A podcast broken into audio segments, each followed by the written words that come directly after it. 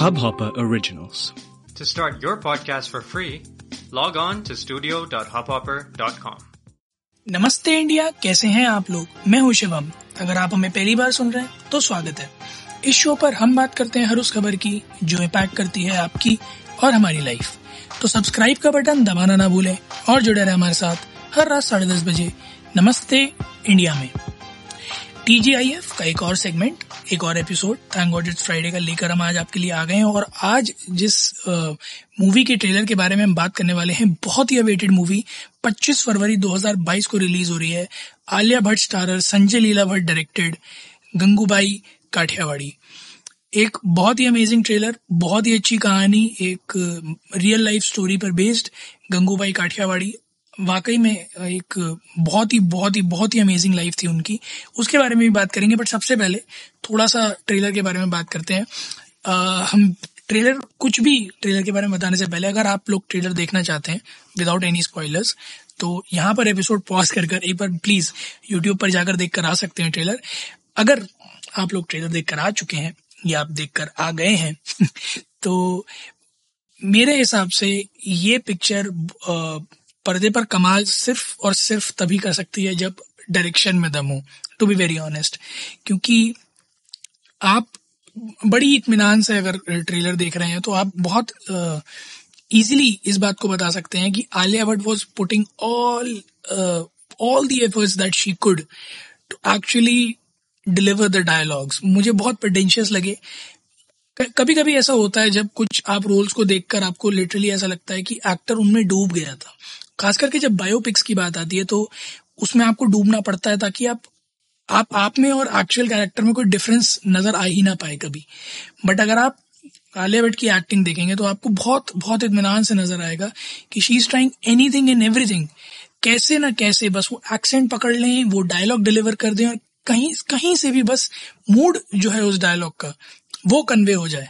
वो बहुत बड़ी बात है। मैं कुछ बायोपिक्स की अगर बात करूँ तो सबसे बड़ा example M S Dhoni and untold story वहाँ पर लिटरली जो एक स्टेटमेंट निकल कर आया था कि लोग धोनी के फैंस अंदर गए थे और सुशांत के फैंस वापस आए थे, क्योंकि आप लोगों को डायलॉग डिलीवरी एक एफर्टलेस लगी थी राइट चाहे वो कितना भी धोनी से रिजेम्बलेंस हो, हर चीज़ बिल्कुल एफर्टलेस लगी थी, बहुत स्मूथ लगी थी।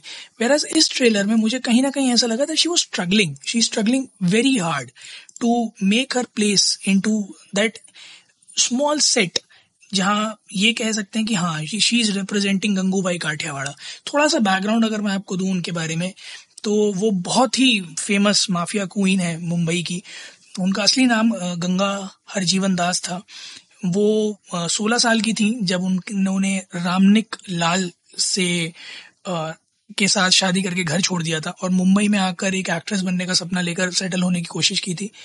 उसके बाद रामनिक उन्हें पाँच सौ रुपये में एक ब्रॉथल में बेच के चले गए थे, जिसके बाद वो प्रोस्टिट्यूट बनी red light area of Mumbai Kamathipura में उन्होंने काम किया।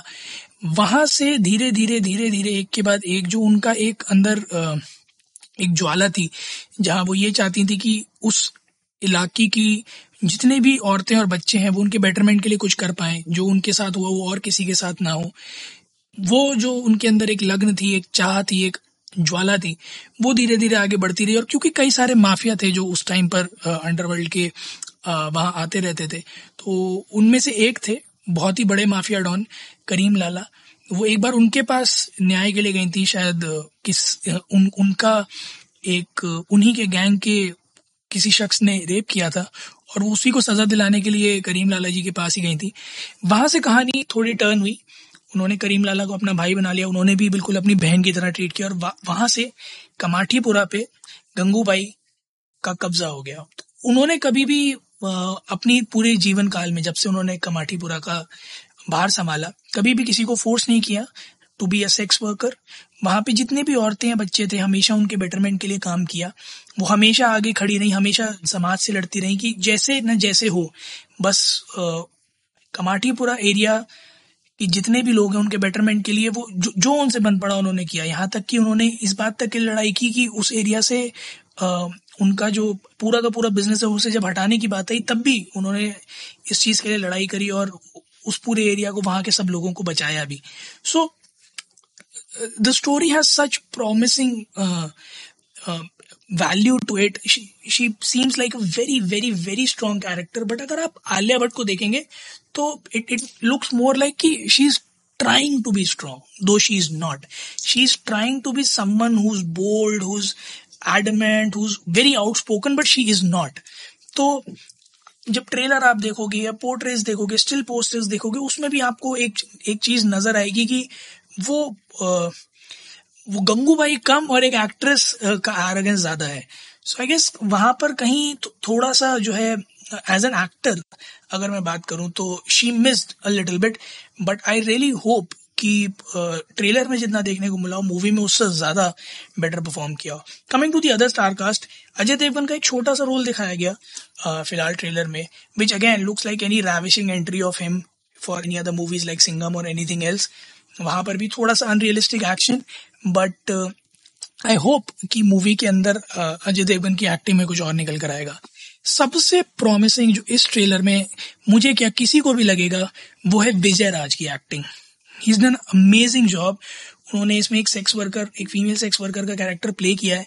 और जिस तरह से उनकी डायलॉग डिलीवरी है एक्सप्रेशन हैं, जो कमांड है उस शख्स की अपनी एक्टिंग पे, बेहतरीन काबिल तारीफ़ तो अगर आप ये पिक्चर देखने जाए तो दो चीज़ों के लिए प्लीज़ देखिएगा। पहला ऑफकोर्स भंसाली जी के royal sets royal design royal costumes और दूसरा विजय राज जी की अमेजिंग एक्सेप्शनल एक्टिंग आप लोग भी जाइए इंडिया इंडर्स को नमस्ते पर ट्विटर और इंस्टाग्राम पर। हमें बताइए कि आप लोगों को ये ट्रेलर कैसा लगा? आप लोग इसे पाँच में से कितने स्टार्स देंगे? आप लोगों को आलिया भट्ट की एक्टिंग कैसी लगी? और आप लोगों को पूरे ट्रेलर का सबसे अमेजिंग पार्ट क्या लगा? हमारे हिसाब से मतलब पर्सनली मेरे हिसाब से this trailer stand somewhere close to two point five out of five आप लोग भी प्लीज़ आइएगा इंडिया को नमस्ते पर और हमें बताइएगा। उम्मीद है आप लोगों को आज का एपिसोड पसंद आया होगा तो जल्दी से सब्सक्राइब का बटन दबाइए और जुड़िए हमारे साथ हर रात साढ़े दस बजे सुनने के लिए ऐसी ही कुछ मसालेदार खबरें। तब तक के लिए नमस्ते इंडिया